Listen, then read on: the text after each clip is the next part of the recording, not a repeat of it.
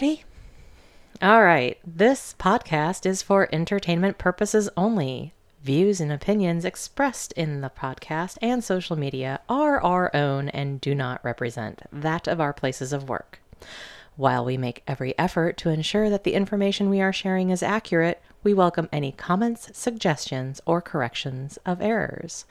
Welcome to Nothing Happens in a Small Town. So, we were talking a little bit this morning about personality disorders, and I'm pretty sure my dog has one. oh my god, that dog. So we had him sitting on our laps one episode, a couple episodes back, and it was so funny. He was fine. He was fine. He was mm-hmm. fine. He went back and forth between our laps, and he's just like, "This is the best thing ever." And then somewhere along the line, I picked him up, and he freaked the heck out. I'm like, gonna die. Yeah. Yep. And today, Today. we're, we're sitting here. Well, first he freaks out every time I come here. I have to say hello to Dylan first. That is Right. a requirement. Yes. And then so we come into the room and we're sitting here and he's sitting like one butt cheek on my arm, licking himself and kind of sort of growling. And I'm like, hmm.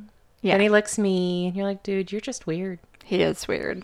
He is very weird. He is very special. And we're like, yeah, no. He continues to have to be sent into exile while we do this because Yes.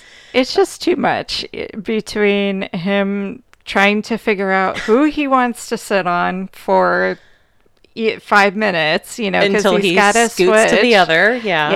Yeah. The other thing is we then have to close the window. Yes, because that's TV and, you know, dogs, people, whatever he must bark at. And, It's you know, too disruptive. As cute as he is, Yeah. he's just impossible to work with. he is. And we were talking about that. Sh- so Melissa was working on writing this morning Yes. and dealing with him running all the he- and I'm like, yeah, um, I was just dealing with the cat show at my house. My cat cats are crazy too. It's just the animal thing. Yes. I mean, uh, one of m- formerly Melissa's Yes. cats, now mine. I name uh, his. He's been renamed Chicken because he is a chicken, and he will steal chicken from your plate and beg and all that stuff. I think because he was dumped behind a McDonald's. Yes, he, He- loves McDonald's french fries. Yeah, he's a craziest French thing. fry of anything potato. Yes. There was a time that I had our friend Michelle over to visit, and he just stole tater tots off my plate as I went into the kitchen to go grab something else. She's like, um, Excuse me? your cat is eating tater tots. Is that normal? Eh, probably not. Probably not. and my my oldest uh, great niece um she was allergic to the regular formula so whatever specialized formula she was on baby formula um made her smell like potatoes all the other cats wanted nothing to do with human larva but chicken was sidled up next to her like yeah you smell good. Animals. Yes. yeah so they are crazy. That's we for both sure. had our entertainment trying to get things done. Like I was trying to Yeah. add some extra things to this episode, and I had one cat standing in front of me on my table, half trying to sit on my computer keyboard. And you're like, "Yeah, that doesn't work, honey." and then Chicken kept. He does this thing where he like. I, I call it birthing. He tries to birth himself under the table I have my computer on and shove himself between my stomach and the table. And you're like, dude, this doesn't work. Yeah. And he wants to rest his chin on my arm. I'm like, yeah, I Uh-huh. can't type like that, bud. Dylan does the same thing. he likes to rest his head on your arm and he wants he always wants to be on a lap. And so I'd gotten this little um like I don't know what you would call Bench? that. It's yeah, it's a little bench and then I put his bed and his favorite blanket on top of it and that way he can look out the window and I mean granted that keeps him entertained, but it also like example this morning somebody with a dog walked by and then he scooby-doos his way out of the room making so much noise barking going crazy i'm like You got 15 minutes of Ah, you. silence followed by 10, Yes. 15, 30 minutes of dog insanity. barking yeah yeah animals. They're great. They actually are supposedly good for your health and everything. I should be the healthiest person ever. But at the same time, they can so- definitely cause some stress. It's Yes. like, oh my gosh. Drive you nuts. Yes. And uh, well, that kind of leads us into today's episode and uh, Mr. Bully of Toulon, who kind of goodness. seems to have some personality issues going on himself. Yeah. So this is part two because we decided it just takes too long to tell this story. Yes. Um, so, to give a quick recap, um, this is about Curtis Thompson. On March 22nd, 2002, he went on a murderous rampage, beginning by killing Deputy Sheriff Ab- Adam Stryker, I can speak, when the deputy knocked on his door to serve a bench warrant. He then stole the police cruiser and murdered his arch nemesis, Jim and Janet Giesenhagen. He planned to kill more people on his hit list, but thankfully, Joe Tracy and his wife were out of town having dinner. He rammed the cruiser into the vehicle of another person that he disliked. That person, when they saw Curt, Curt they just went, "Oh crap!" and ran away. They got out of their truck and ran away. Smart Um, person. yeah, Curt was apprehended by other police vehicles, which, um, as we talked about, Toulon's very small. Uh, basically, Adam was the only person on duty in the town for most of the county, and it took a while for other police vehicles to respond because they're just not that close. Right. So he was apprehended by other police vehicles before he was able to kill additional people. He did get in a shootout with the police. Nobody else was killed. I don't. Nobody else was even wounded except for him, right? Right. Yeah. I'm sorry. I'm like blanking. You'd think if I wrote this recap, I would actually include that piece. But you know, who needs words? Who needs thoughts? It's definitely been a day. Um, in part one of this episode, we gave some history of Toulon, talked about feuds and bullies. It is very obvious to the two of us that Curtis was a heck of a bully. He seemingly bullied anyone who didn't acquiesce to him. And he liked, I, I truly feel he liked to feel superior. Um, it seems um, those who described him as very generous, we came to our own, own conclusion that he did he did like to make people feel indebted to him so that he could do as he wished and you know they would be ingratiated. And he responded strongly to even the smallest slight and would torment stalk and bully these people. He held grudges seemingly forever with no ability to turn anger into acceptance. Once you were on his bad side there was no way out. And he would torment you including a sheriff even Yes. Uh, that just it blows my mind. Tensions grew for years but people just gave the advice to turn the other cheek leave him alone. You know how kurt is. Hmm. But how how do you leave someone alone when they stalk you? It's kind of impossible. Mm-hmm. And anything that you try to do to you know get yourself away from him in a police or other lawful way just pissed him off more and with no one willing or able to do anything about him because i'm not going to say that some people were a- they did stuff but they weren't able Right. to get him you know taken care of the simple act of serving a search warrant sparked his rage for one final murderous evening and it's just wow It really is. So, in the aftermath of Curt going to the hospital and being arrested, uh, a month after the murders, he was taken to the Stark County Courthouse to enter pleas in the 30 count indictment against him under heavy guard and wearing an old fashioned gray and white striped prisoner's jumpsuit. He walked deliberately into the courtroom, making eye contact with no one. Ashley Giesenhagen, seated in the back of the room, began sobbing at the sight of Thompson. As the prosecutor read the indictment, many questions arose. Why hadn't the sheriff's dis- dispatcher called an ambulance immediately? Why had a rookie deputy tried on his own to serve a five month old warrant on a Friday night to a man known to be violent? Why hadn't law enforcement prosecuted Thompson if he had violated court protective orders? Had the police been afraid of Thompson? yes Had the state's attorney done enough to stop him? no Thompson, through his lawyer, pleaded not guilty to all charges. Yeah, not guilty of killing three people. Okay. Yeah. The proceedings lasted about 30 minutes. After he was unshackled from a table, Thompson walked toward the door as he had entered, slowly and without expression. Just before leaving, he briefly turned toward the public who pa- uh, had packed the courthouse and stared. Yeah. Well, the whole pleading guilty thing, that's just procedural. Yeah, I it's know. just it it bugs me because I know a person that uh you know they growing up in our hometown there's a friend of ours that had some trouble with the law um but very minor things not not huge right. But when dealing with the whole pleading piece of it guilty versus not guilty it's like well I did those things. Yeah yeah yeah.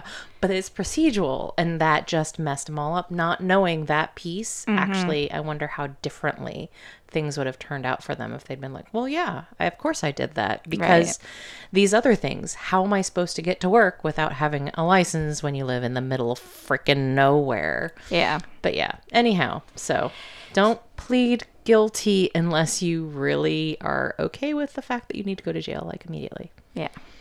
Anyhow, that's public service announcement. Sorry. So now we are at the trial. Emergency medical technician Mike Jazerski, that's a name. Yep. uh, And sorry if we butchered it. yes, apologies.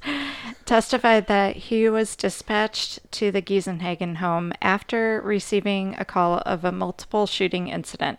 Upon arrival, Jazerski found James Giesenhagen had a large amount of blood around his head and had no pulse and was not breathing. After determining that James was beyond medical help, Jazerski turned to Janet and found that her hand was amputated at the wrist and she had suffered multiple puncture wounds to her upper to- torso. Dang. This section I'm calling Mr. Hyde. So, if you know of Jekyll and Hyde, Hyde was the crazy one. Hyde was the murderous, scary one. Yeah. Jason Rice testified that on the night of the murders, he was driving home after having dinner with his parents. As Jason drove through town, a squad car deliberately collided with his truck. When Jason exited his truck to check the damage, he recognized Curt sitting in the squad car. Jason was afraid of Curt from his past experience with him. Jason explained that he used to live next door to Curt, and Curt had a habit of glaring and trying to intimidate people in town. Sometimes Curt would follow Jason through the town in his vehicle. On one occasion in August 2001, some people were spinning tire- their tires on the road near Jason's home. We would call that burning out. Yeah. That just sounds so weird, spinning tires. Whatever. Sorry. it's just, it's what was in the transcript. So, Yeah. Curt came over to Jason's front porch and blamed him for the incident. Curt then threatened Jason with a club and told Jason that he would bury him in a pine box. yikes. Thus, on the night of March 22nd, 2002, Jason fled the scene of the collision with the squad car when he saw Curt sitting inside of it. Smart. Uh huh. On cross examination, Jason admitted that he had lit off a bottle rocket near Curt's house before Curt came to Jason's porch on the night of their encounter in August 2001. Yeah, well, but the guy supposedly came over to freak at him because of the burning out. Yeah. So, man, whatever. Bottle rockets. They're not They're that not that bad. It's not like the M80 description Yeah. that they made for the shotgun blast. I mean, let's face it, neighbors make noise. It Yes. just happens. You kind of deal with it. Or you move to a place with not very many close neighbors. Yeah. I don't know anybody like that. I don't live in a neighborhood. Lee Ellington, a nurse at St. Francis Hospital in Peoria, Illinois, testified that Curt was a patient patient in her care on March 30th, 2002, eight days after the murders. At one point that day, Curt admitted that he had shot the victims. The next day, Curt told Lee that he didn't mean to shoot the woman. All she had to do was put a tourniquet on her arm, but the bitch died anyway.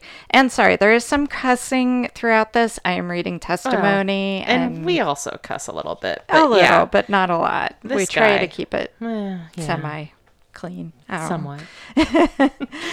I might be worse. Anyhow. Curt also said that a lot more people were going to get it when he got out. Later on the same day, Curt told Lee that he was sorry the child had to see it, but all she had to do was close her eyes. I just Uh, I, this guy, I can't. She's she's what like Ten? eight, eight, ten, something. I don't. like- I, I don't know. I don't think we have that because we had it in the first episode. Have Right. to go look.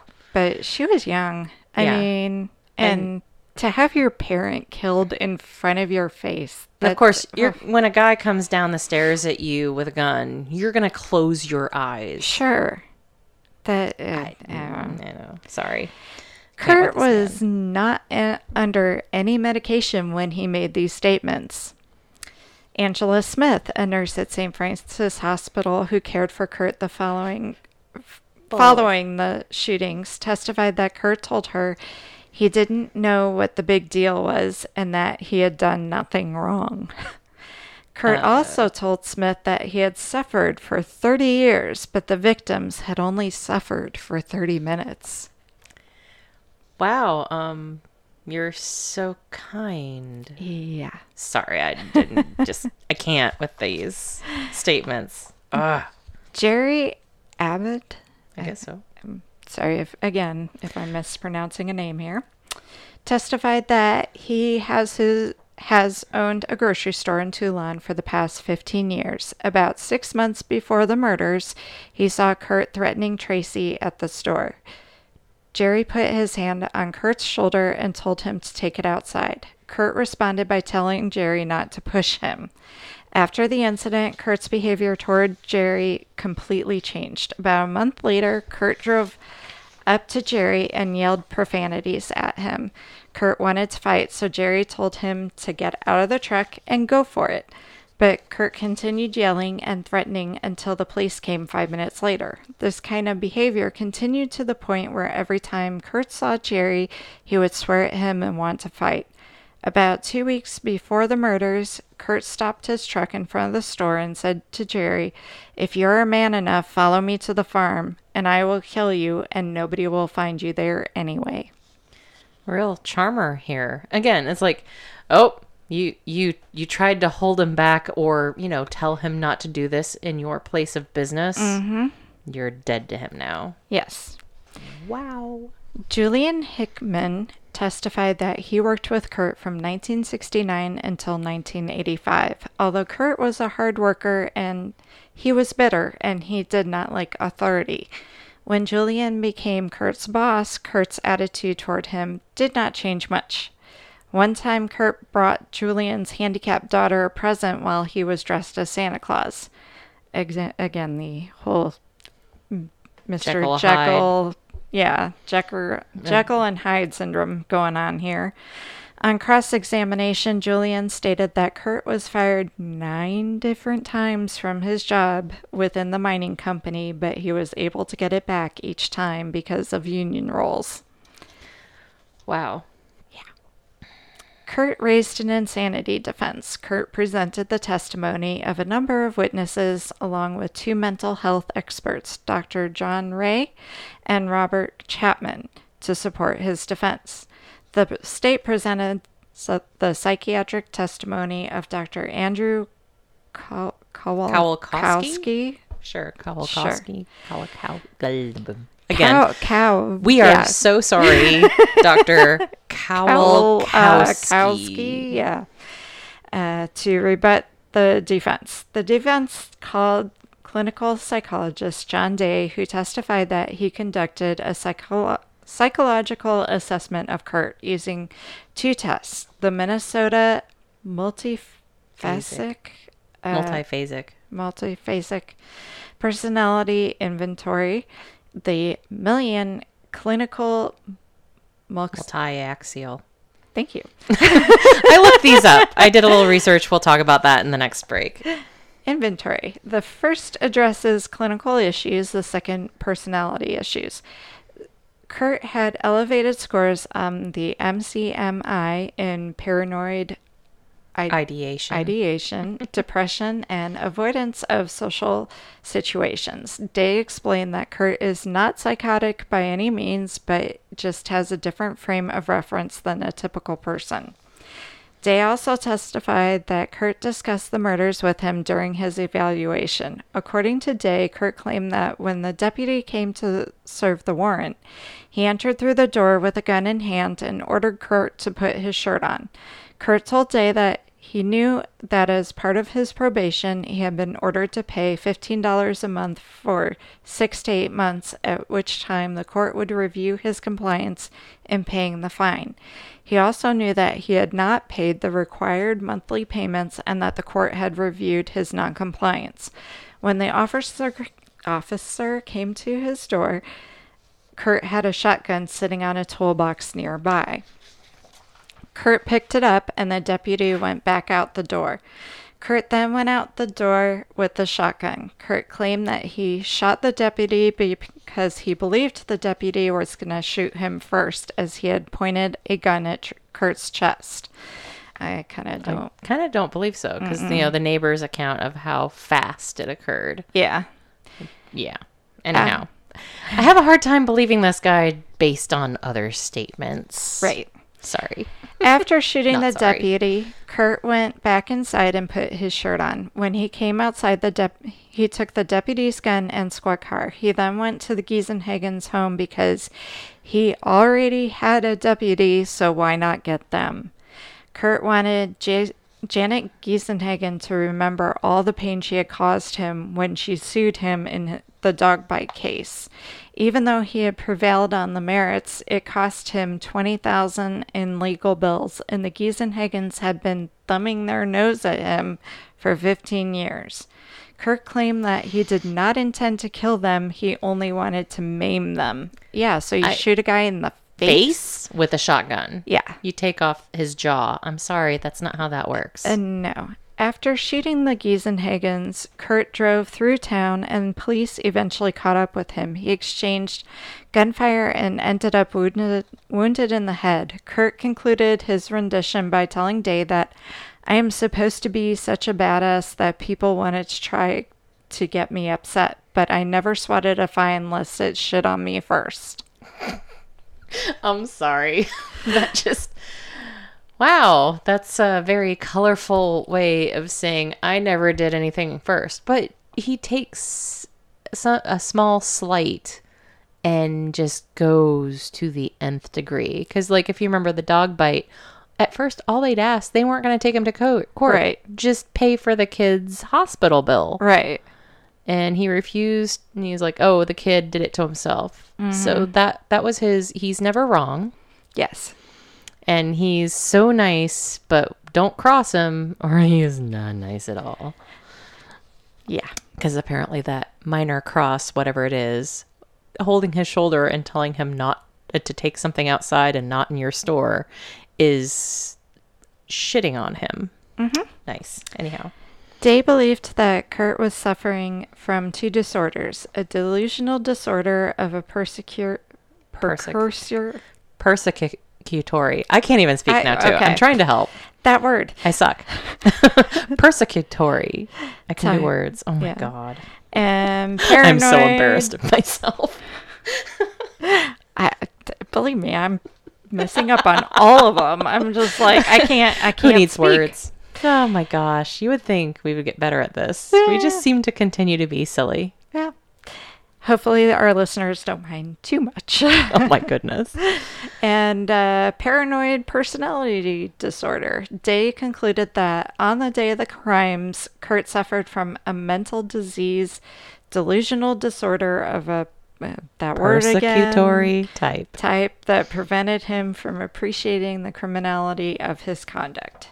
On cross examination, Day admitted that he had never asked Curt such specific things as who was conspiring against him, who was harassing or maligning him, how they were doing it, or what his long term goals were. Day explained that he did not ask Curt to elaborate on these matters because this would have ruined their rapport and he would have made Curt suspicious. Day further emphasized that he did not ask about the specifics of Curt's beliefs because making his diagnosis, he needed only to focus on the themes of how Curt sees the world, not the yes or no facts.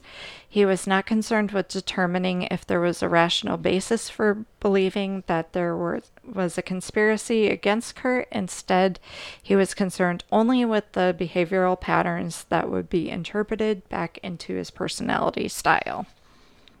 Okay. Yeah. Sure. Uh huh. Whatever that's about. Exactly. All right.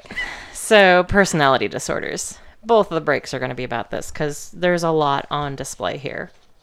I went to the Google machine, imagine that. And first wanted to look up multiple personality disorder because Melissa had said that the last time. Geez, does he have uh, multiple personality disorder, split personality disorder? I got the same result for both. Dissociative identity disorder, or DID, is a mental health condition. Someone with DID has multiple distinct personalities. The various identities control a person's behavior at different times. The condition can cause memory loss, delusions, or depression. Dissociative identity disorder is usually caused by past past trauma. Yeah, so this one doesn't fit. But it is kind of sort of what people would initially think when they hear this. He has two different ways of being but it's not two different distinct people in his brain, if you will. So it's more behavioral than distinct personalities. It's kind of like you he identifies one person as good, one person as bad, not that he has two different people inside him. Right. So let's take a look at the terms that have been bandied about thus far. Um, Dr. Day performed psychological assessment of Curt using the two tests the Mul- Minnesota Multiphasic Personality Inventory and the Million Clinical Multi-Axial Inventory. That first one, the MMPI, addresses clinical issues, the second, personality issues. So let's go into what they are. The Minnesota Multiphasic Personality Inventory is a standardized psychometric test of adult personality and psychop- psychopathology. I was going to say psychopathy, but yeah, I missed a word there. Psychopathology. Psychologists and other mental health professionals use various versions of the MMPI to help develop treatment plans, assist with differential diagnosis, help answer legal questions, such as forensic psychology, um, screen job candidates during the personnel selection process, or as part of a therapeutic assessment procedure. The MCMI the um, Million Clinical Multi-Axial Inventory is a psychological assessment tool intended to provide information on personality traits and psychopathology, including different psychiatric disorders outlined in the Diagnostic and Statistical Manual of Mental Disorders, 5th edition, known as the DSM-5. It is intended intended for adults 18 and over, though there is like an adolescent version of this one. I don't know how good it is. Um, so, 18 and over with at least a fifth grade reading level who are currently seeking mental health services. The MCMI was uh, developed and standardized specifically on clinical populations. That means patients in clinical settings or people with existing mental health problems. And the authors are very specific that it should not be used with the general population or adolescents. However, there is evidence that shows that it may still retain validity on, on non clinical populations, and so psychologists will sometimes administer tests to member of, members of the general population with ca- caution. The concepts involved in the questioning and their presentation make it unsuitable for those with below average intelligence or reading ability. That's why they've got that fifth grade hmm. reading ability. So this one is based on Theodore Millon's evolutionary theory. His theory is that one of many is one of many theories on personality. Briefly, the theory is divided into three core components, which Millin cited as representing the most basic motivations. These core components are which each manifest in distinct polarities, if you will, existence. So that the polarities are on the positive side, pleasure. On the negative, pain. Adaptation, passive or active. Reproduction, self, other. Furthermore, the, the theory presents or personality as manifesting in three functional and structural domains, which are further divided into subdomains of behavioral. Oh, I love these words. Phenomenological. love this stuff. Intrapsychic and biophysical. Um, finally, this evolutionary theory outlines 15 personalities, each with a normal and abnormal presentation. Yeah, lots of words, lots of words, lots of words.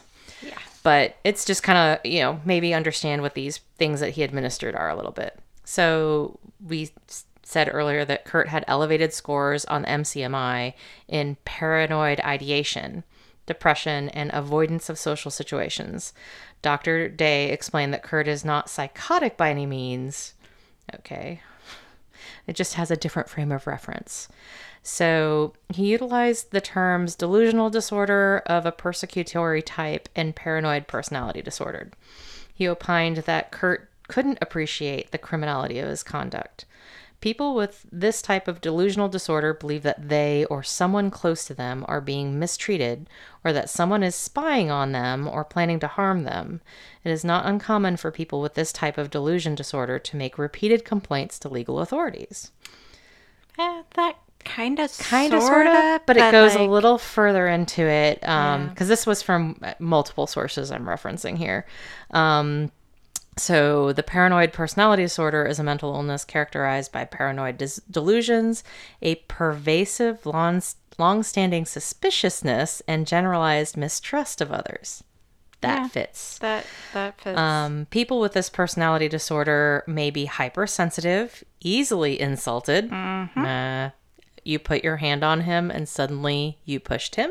Pretty much, he gets insulted about anything. You Just about don't- anything that you do Yeah. that isn't in line with what he wants you to do. Right. Yes. And habitually relate to the world by vigilant scanning of the environment for clues or suggestions that may validate their fears or biases. Mm, yeah, uh, I I, can see so. that.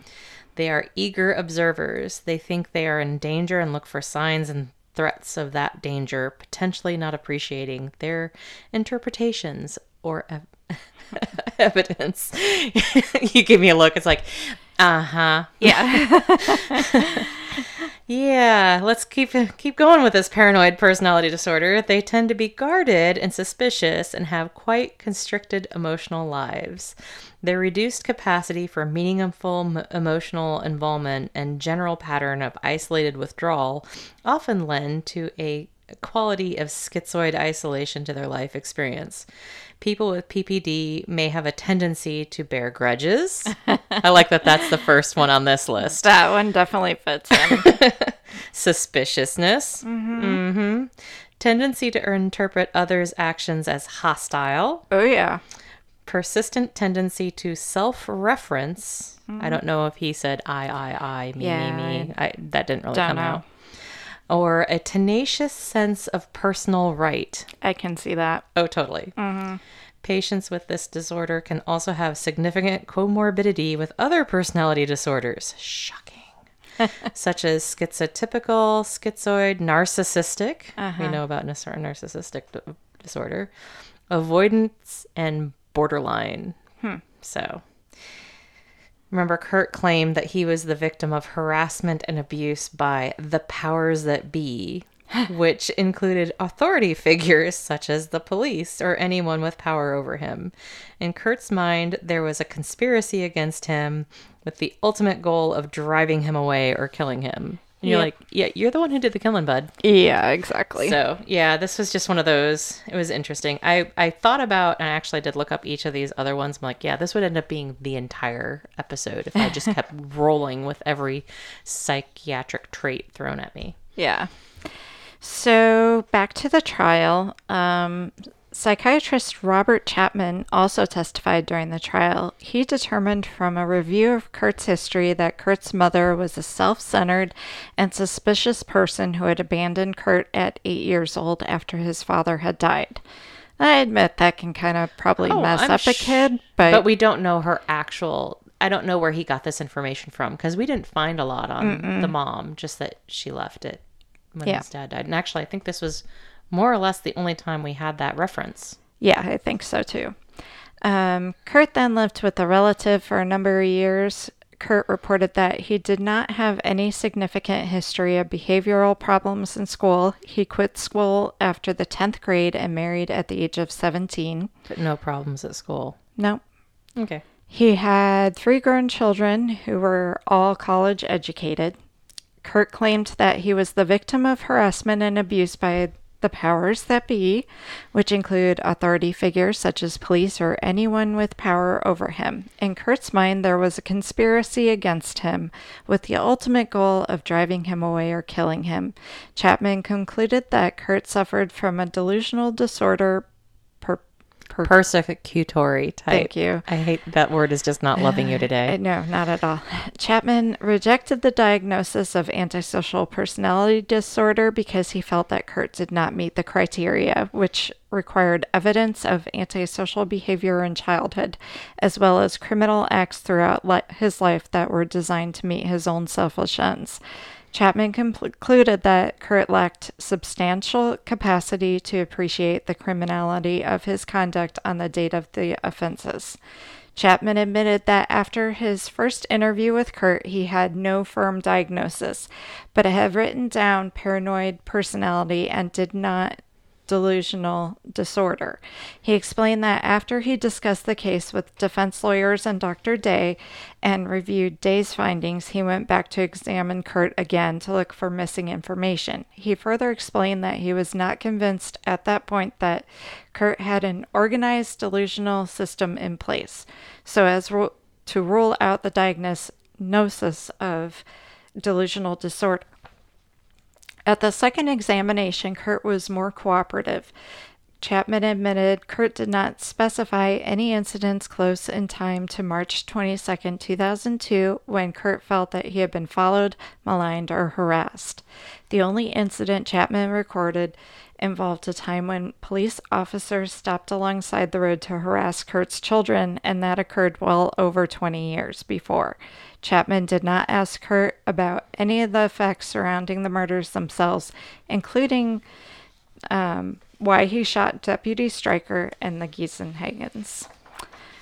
Chapman asked Curt why he went over to the Giesenhagens and broke into their home if he wasn't in mortal fear of his life. Chapman responded that Curt was in mortal fear when the officer was there, but then added that Curt did not tell him that he merely assumed it from the clinical evidence.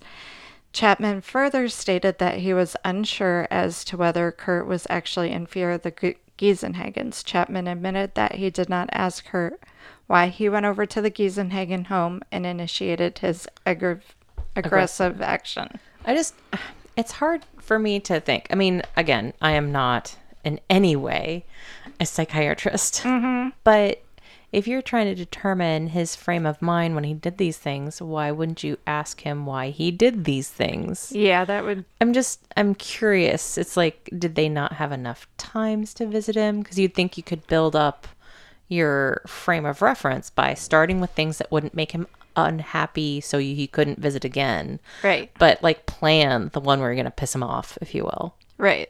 I don't know. Maybe again, I'm not a psychiatrist. I'm not a psychologist, but I do watch people's behaviors a lot, and that just really, I don't understand. They didn't seem very thorough. Thorough, Yeah. And these were his psychiatrists, the one that the defense put on.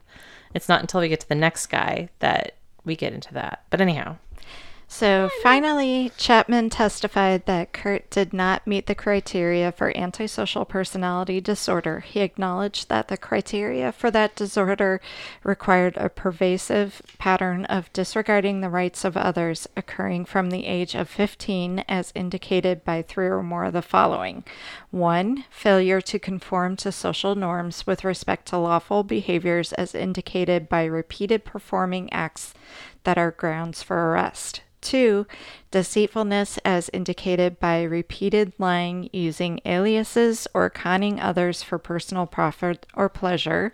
Three, impulsivity or failure to plan ahead. Four, irritability and aggressiveness as indicated by repeated physical fights or assaults. Five, reckless disregard for the safety of self or others. Six, um, consistent irresponsibility as indicated by repeated failure to sustain work behavior or honor financial obligations. Seven, lack of remorse as indicated by being indifferent or to or rationalizing having hurt, mistreated, stolen from another. Chapman, however, did not believe that Curt met any of these seven criteria. I kind of think he did I meet go over, some. yeah. I go over this in the next one. Okay. Remind me that I didn't have six, but I now believe six. Okay. As Okay. in number six. Yeah, Yeah. we'll go over this in the next little Okay. uh, not so fun facts. these are definitely more. Let's review the what these things mean and Right. try to you know overlay them on what we understand of this guy. Um, the state called psychiatrist Andrew, and this name again, Kolakowski, who was appointed by the court to examine Curt as his sanity. As to his sanity at the time of the murders, Dr. Kolakowski believed that Curt was exhibiting malingering amnesia and claiming to not recall the events that occurred on the night of the murders. Although he did state it in he- talking to people, Yeah. like at the nurses and Yeah, I didn't even touch this one because there's so much to talk about with regard to the antisocial behavior and other stuff. But you're like, does he? Does he though? uh, I don't. I mean, because he talked, he gave um, an account of what he said happened at his house with Yeah. the deputy, which couldn't. Po- I okay, could possibly have happened that way, but I certainly don't I believe so. Given the timing of what the neighbor said, yeah, I just don't think that the the amnesia thing fits. I mean, uh, Yeah. malingering amnesia is the intentional production of false or grossly exaggerated physical or psychological symptoms to avoid prosecution. okay, Kinda. okay, I just don't like that. Why would? Why do they use the word amnesia? I don't know. because he's not m- he's not misremembering he's coming up with his he's not not remembering at all Yeah. he's coming up with his own story Who knows? okay terms they suck Kolakowski noted that Curt's long and short term memory was intact, pointing out that Curt had told a hospital nurse that he had shot the bitch in the hand so she would have a remainder, reminder for the next 20 or 30 years. She must have bled to death, didn't know how to make a tourniquet. It's just that that mean. Oh how just awful Curt recounted to Kol- Kolakowski that he had problems with other neighbors as well. James Rice and his roommate lived in a rented house next door. According to Curt, they had disturbed him by spinning donuts in the road and shooting out streetlights. I don't think they actually shot out streetlights? streetlights. That's an that's not one interesting that well the other guy didn't uh He come shot up with that he said he rockets. shot bottle rockets if he happened to hit a street light cool Dr. Kolakowski found that no evidence of delusions, fixed false beliefs, or misinterpretation of external reality. Accordingly, Kol- Kolakowski did not believe that Curt had any delusional disorder. He diagnosed Curt as having paranoid personality disorder and antisocial personality disorder. He concluded that Curt was not insane at the time he committed the murders. Yeah, and this goes into the another piece I cut after. I mean, we can. Uh, chances are we're going to be able to re- review this stuff in another case. Um, but yeah, that distinction between disorders that are considered um, a delusional disorder and therefore he can't be found guilty versus disorders that okay maybe he feels like he's being um, uh, taken out or yeah, people are trying to take him out and stuff, but he still knows that what he did was wrong, so he can still be tried and found guilty.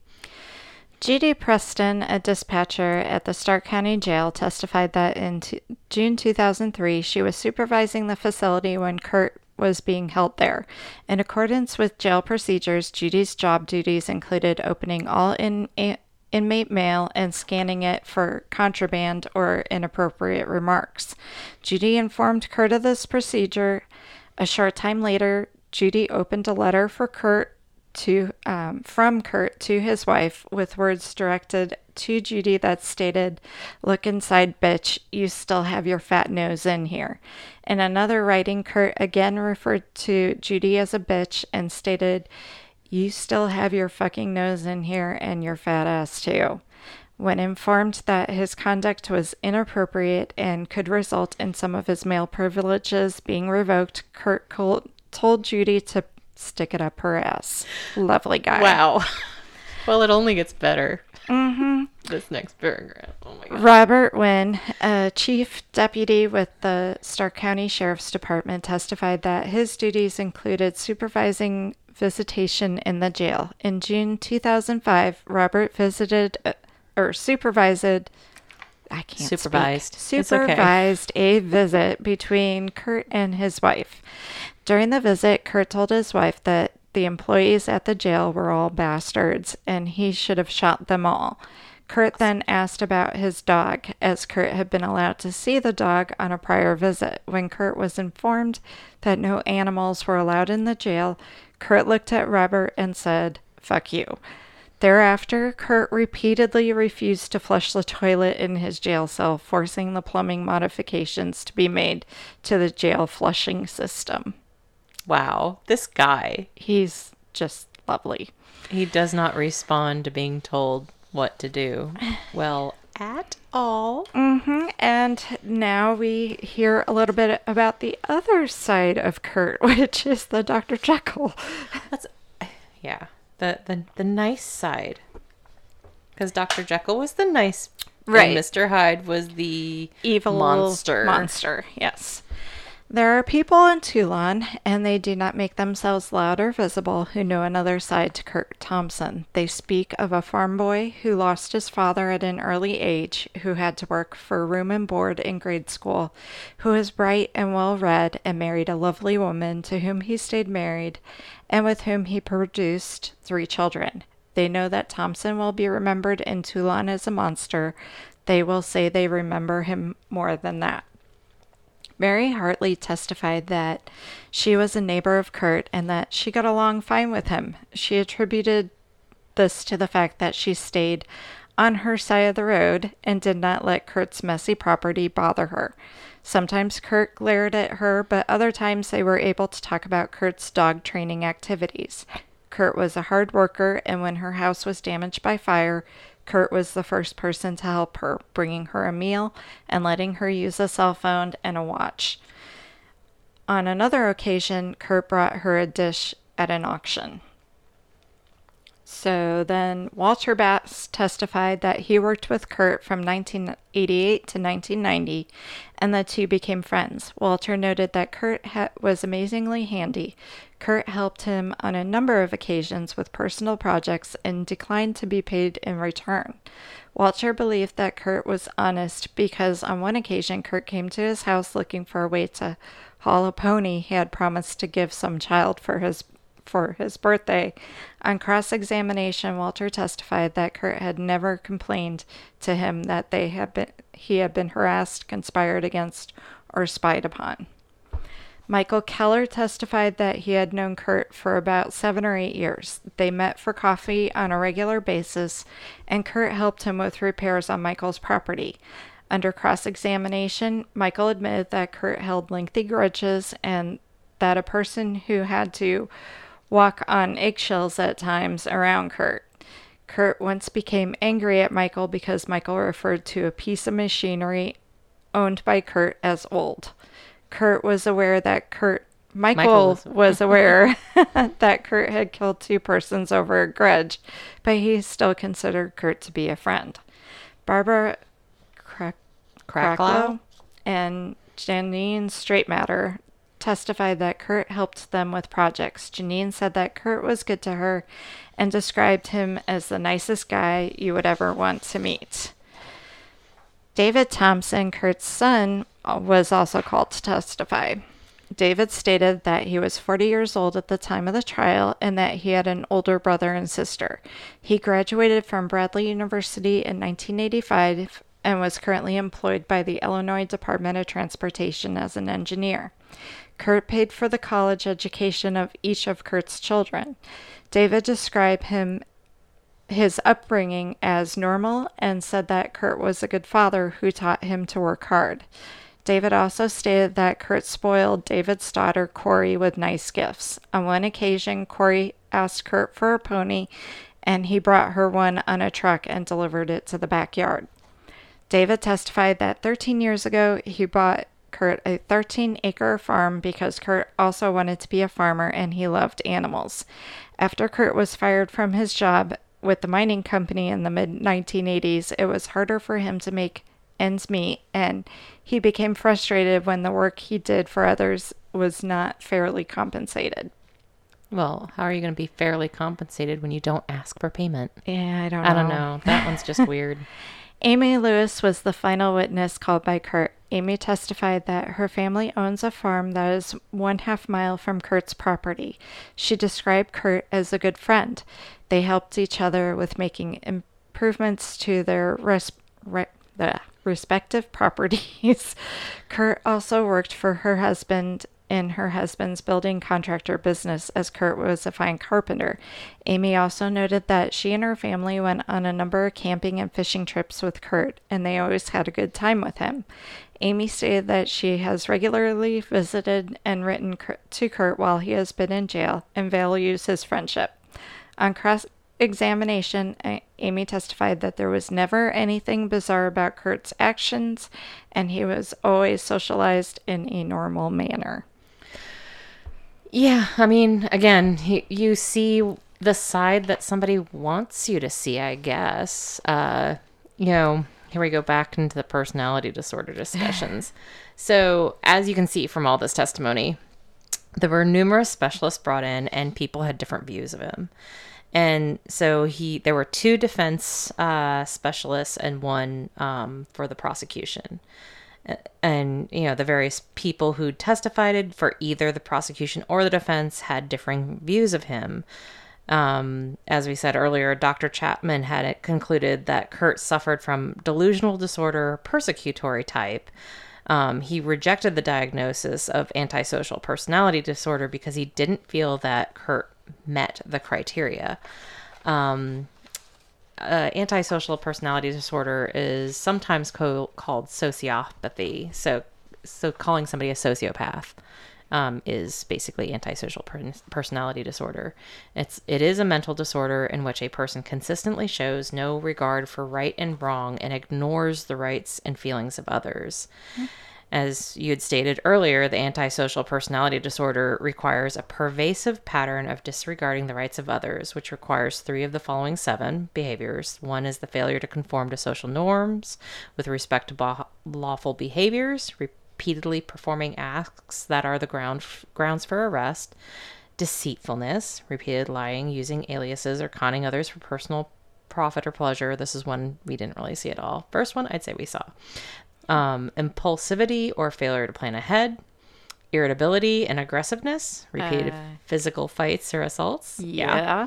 Reckless disregard for the safety of self or others, mm. consistent irresponsibility, repeated failure to uh, sustain work behavior, honor financial obligations, and the lack of remorse. So kind of, kind of. Yeah, I see a lot of those, and I actually put it at the bottom. I say, "What do you all think?" but anyhow, we'll get there. Um, and Dr. Kowalkowski diagnosed Curt as just having paranoid personality disorder and antisocial personality disorder, um, which again goes to those the, the, antisocial personality disorder is the one that the other ones say he doesn't have. Anyhow, um, so yeah, keep on going with this. I did talk about paranoid before. So we'll just keep on going with this for just a minute. Sorry, it was one of those, I was trying to split these up in a way that made sense. Um, yeah, and Dr. Kowalkowski said he wasn't insane at the time he committed the murders. He just had personality disorders. And that whole paranoid personality disorder, another way they look at it as a group of conditions called eccentric personality disorders. Um, and as we said before, some people with PPD or paranoid personality disorder suffer from paranoia, of unrelenting mistrust and suspicion of others when they're even when there's no reason to be suspicious. So, um, yeah, we we talked about all that. So back to this the the seven, if you will. I'm sitting here going, it's quite obvious. There's um, he has different ways of dealing with different people, and I totally don't agree that he doesn't fit antisocial personality disorder. I mean, that he left school in 10th grade, we don't know exactly why because he seemed to be very smart. Right. Typically, when somebody leaves early and they're not a female who's pregnant and having kids, it's some sort of behavioral issue. Thing. Right. Yeah. And there's just not and think about when he was growing up. You're talking uh, the 60s, 70s. They might have just been like they didn't really talk about it like they talk about these things now. Right. There wouldn't have been there weren't a lot of strong requirements to remain in school. Mm-hmm. So back to those six. I totally think that he I can come up with three or more. And I actually added more since I wrote this earlier today. I think he totally failures to conform to social norms with respect to lawful behaviors. Agreed. I mean, come on. Let let perf- I mean, the- repeatedly performing acts uh, uh, that are the grounds for arrest. well, and it seemed like the police were kind of afraid of him. I He mean, would have been arrested. Yeah. He had uh, restraining orders and he thumbed his nose at them. Right. When I watched this on the on that show, the Fear Oh, Night, yeah. Thy Neighbor show, it's like he's got he's not supposed to be anywhere near them, Mm-hmm. but they've got video of him driving back and forth down the alley, which Yes. is in violation. So he totally was violating and going, ha ha, they're not gonna arrest me. Yeah. Um, so and let's see, what was two again? Deceitfulness. We we don't really have anything where they said he lied, used aliases, or conned others. No. For I- personal profit. And it doesn't seem like he did do that Right. at all. So that's probably a no. No. No. Impulsivity or failure to plan ahead. Mm. I, he may have been impulsive with his responses, but I don't know about the failure to plan ahead thing. They, No. We just don't have it enough yeah. there. Don't know. Hmm. Let's look at four. Irritability and aggressiveness. Yes. like hello uh yeah he totally did that and sometimes he he did a lot more puff up about physical fights than actually doing them but he ran a guy off a road before so i'm sorry that's that's assault when you use your vehicle which is much larger than you Yes. to cause harm to another let's look at five reckless disregard for the safety of self or others Uh, yes. running people off the road Uh-huh. I mean, following people, and I, I watched that Fear the Neighbor thing too, and Yeah. like he, the the mother and daughter, the the Giesenhagens, they were about to cross the street, and, And he, he almost, it. yeah, I mean, Yeah. he like, she she had to pull her daughter back, and I They mean, lived, I think it was two or three blocks from school. yeah, I walked a mile to school around the same period of time. No big deal. I actually, I literally, if I lived across the street, like across across Division Street, I would go to a different school district. Mm-hmm. And if I lived across the next street over, I would get on a bus. yeah, So kids who didn't leave live a block from me, because I was I was one house down from that next street right, got the bus and I didn't. So yeah, you don't just take your kids to school, but they felt Right. so scared for their daughter. They drove her to and from school and took different routes like they were, I don't know. It's like a Mm-hmm. spy movie where you have to stay away from people. right, and the mother, if she didn't drive her, she would walk her. I mean, it's just Yeah. you can it- see that the Giesenhagens were very Very much in fear. Yeah, and they were trying to avoid him. They were trying, but You can't avoid somebody who's on you. top of you. And yeah, I can totally hear some people saying, "Well, why didn't they move?" I, mm-hmm. you can't so- always move. You Yeah. can't afford to necessarily, yeah, it's it's especially really when hard. you're in a small town like that. that is so inexpensive to live in. Mm-hmm. If you're living there rather than somebody somewhere else, you either are tied to the land, Mm-hmm. and it's hard to move from land that your family has owned for generations. Right. Which their his mother lived on the land her second or third great grandfather purchased, and Yeah. they lived across the alley from her. Right. And that would be their person to watch their daughter when they both needed to work. You know, childcare even cost a decent penny back then. Right. So, and you think about eh, yeah, and in, and also, it may seem like a drop in the bucket for me to get a U-Haul because I, you know, make significantly more than I would work it would if I lived in Kewanee, Illinois or Yeah. Toulon. Anyhow, Yeah. You, the there's not a lot of job opportunity, and No. you're usually manual labor. Labor. That's And, and yeah. that doesn't pay a ton, especially when you live in that area. It's very hard for people to get out if they want to move. Right, It's you very have hard. to, yeah, you have to have something like the military is how I got out. Yeah, I but Just got lucky. yeah, and and seriously, I mean, when you're talking about houses that cost less than cars, my mother sold the house I grew up in for less money than I bought my Subaru Impreza for in Yeah. 2001. You're like, yeah, yeah, it was uh yeah, $25,000 for my car. My mom sold my house for under 20. yeah. So, there you go. Anyhow, and let's see where we at. So let's see. I think uh, uh, we did the reckless disregard. yeah. And so consistent irresponsibility, repeated failure to sustain work behavior or honor financial obligations. well, we know he didn't do the financial obligations Yeah. because he was not paying for the he fines. knew he was only supposed to pay 15 bucks. I had Um, kind of sort of forgotten about that piece. Also, Yeah. He got fired from his job how many times? nine, There you go. nine. So I'm like, mm, Yeah. I think that's and lack of remorse. Uh, oh, why didn't she just make herself a tourniquet? She would have lived, or Uh-huh. the kid could have just shut her eyes. Yeah. I'm sorry. I think he meets almost all of those. I yeah. I agree. I think the only one that we're there there's the we aren't sure about the deceitfulness one Right. and the impulsivity one. You're like, eh. Yeah. So out of seven, I say we easily have five with this guy. Yeah. Easily. Agreed. So anyhow. Well, So, what do you guys think? I'm, I'm personally like, what do you guys think? I mean, do you think he had any of the other disorders? Should he have been deemed legally insane? But the personality disorders don't equal insanity. correct. But anyhow, it's just one of those. Uh, I I think I could delve into the personality disorders and insanity for like hours, and I know we're at an hour now. Yes, we are.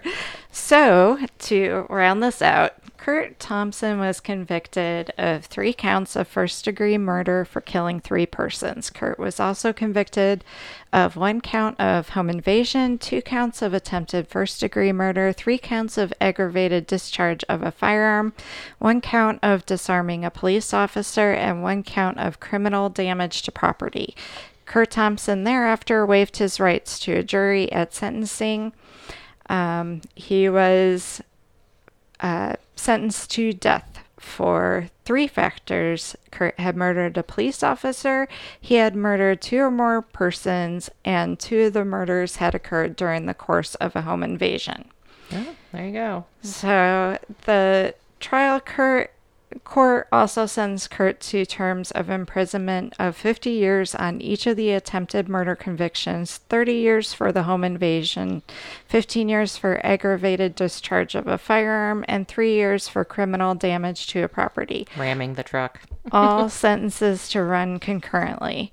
The court did not impose sentence on two of the aggravated discharge of a firearm count, finding that it was precluded from doing so by the one act, one crime rule.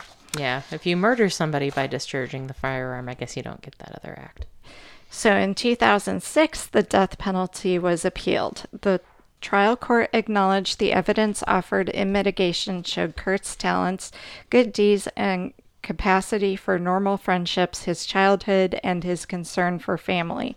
The court, however, found that the mitigation was outweighed by the overwhelming evidence in aggravation, specifically evidence of Curt's criminal intent, violent revenge, and hatred of people and authority, threats, and imi- intimidation of citizens of the community, and the apparent belief that Kurt, with a sawed-off shotgun in hand, was has the right to determine that those who sue him for, or disagree with him, or whose duty it is to arrest him, shall die.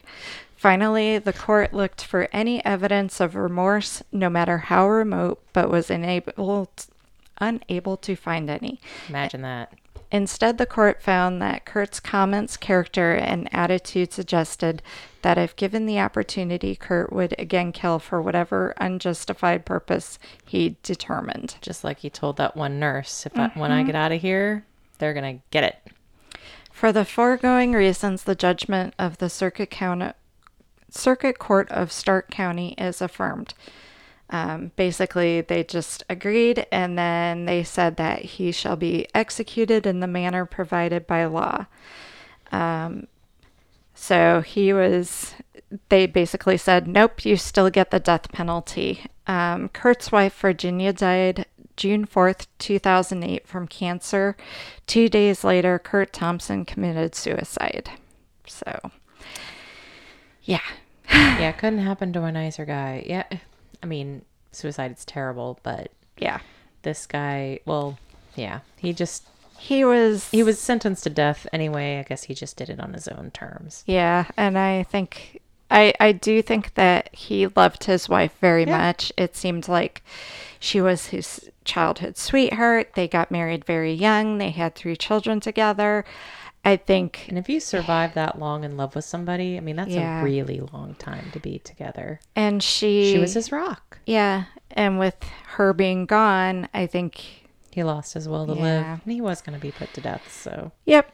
Um, so after that, January 2018, two men were honored at a ded- dedication ceremony in Annawan and would not be in attendance. Ded- Deputy Adam Stryker was one of the men. The tribute was designated the Illinois Route 78 overpass over Interstate 80 at Annawan as the Deputy Adam Stryker Trooper Chad Wolf Memorial o- Overpass. And I meant to look up Chad Wolf to see why he, but I yeah, kind of forgot. and we So- are already over time. yeah, so but um, because we do try to make these all an hour. yeah, Yeah. Well, Um, but two officers lost their lives while serving their communities. I think it was very nice that he got that I mean, it was it was so obvious that that's what he wanted to do his whole life was Yeah. serve. He was a volunteer firefighter. He'd been in all, Boy Scouts, uh, junior police, Mm-hmm. everything. Yeah, and he really cared about law and order, making sure that people did what they were supposed to to be part of the community. yeah. He was definitely a huge loss to Yeah. them, and it's very sad. I mean, uh, well, we just got a nice paw at the door. Hello, are you done yet? Come on, people. So, Almost there. Thank you for listening to Nothing Happens in a Small Town, where things do happen, and small towns are not the quiet, quaint places you think they are. Yeah, no. Uh uh Thanks, Curt, for being a bully. Oh, good gracious. So, if you would like to donate to help keep us going, our Patreon page is www.patreon.com slash nothing happens in a small town. Instagram is nothing happens in a small town. Twitter username is nothing happens in a small town at NHIAST. Facebook page is nothing happens in a small town at NHIAST 2021. And our Gmail is nothing happens in a small town at gmail.com. Thank you all for listening. Yay. Bye. Bye.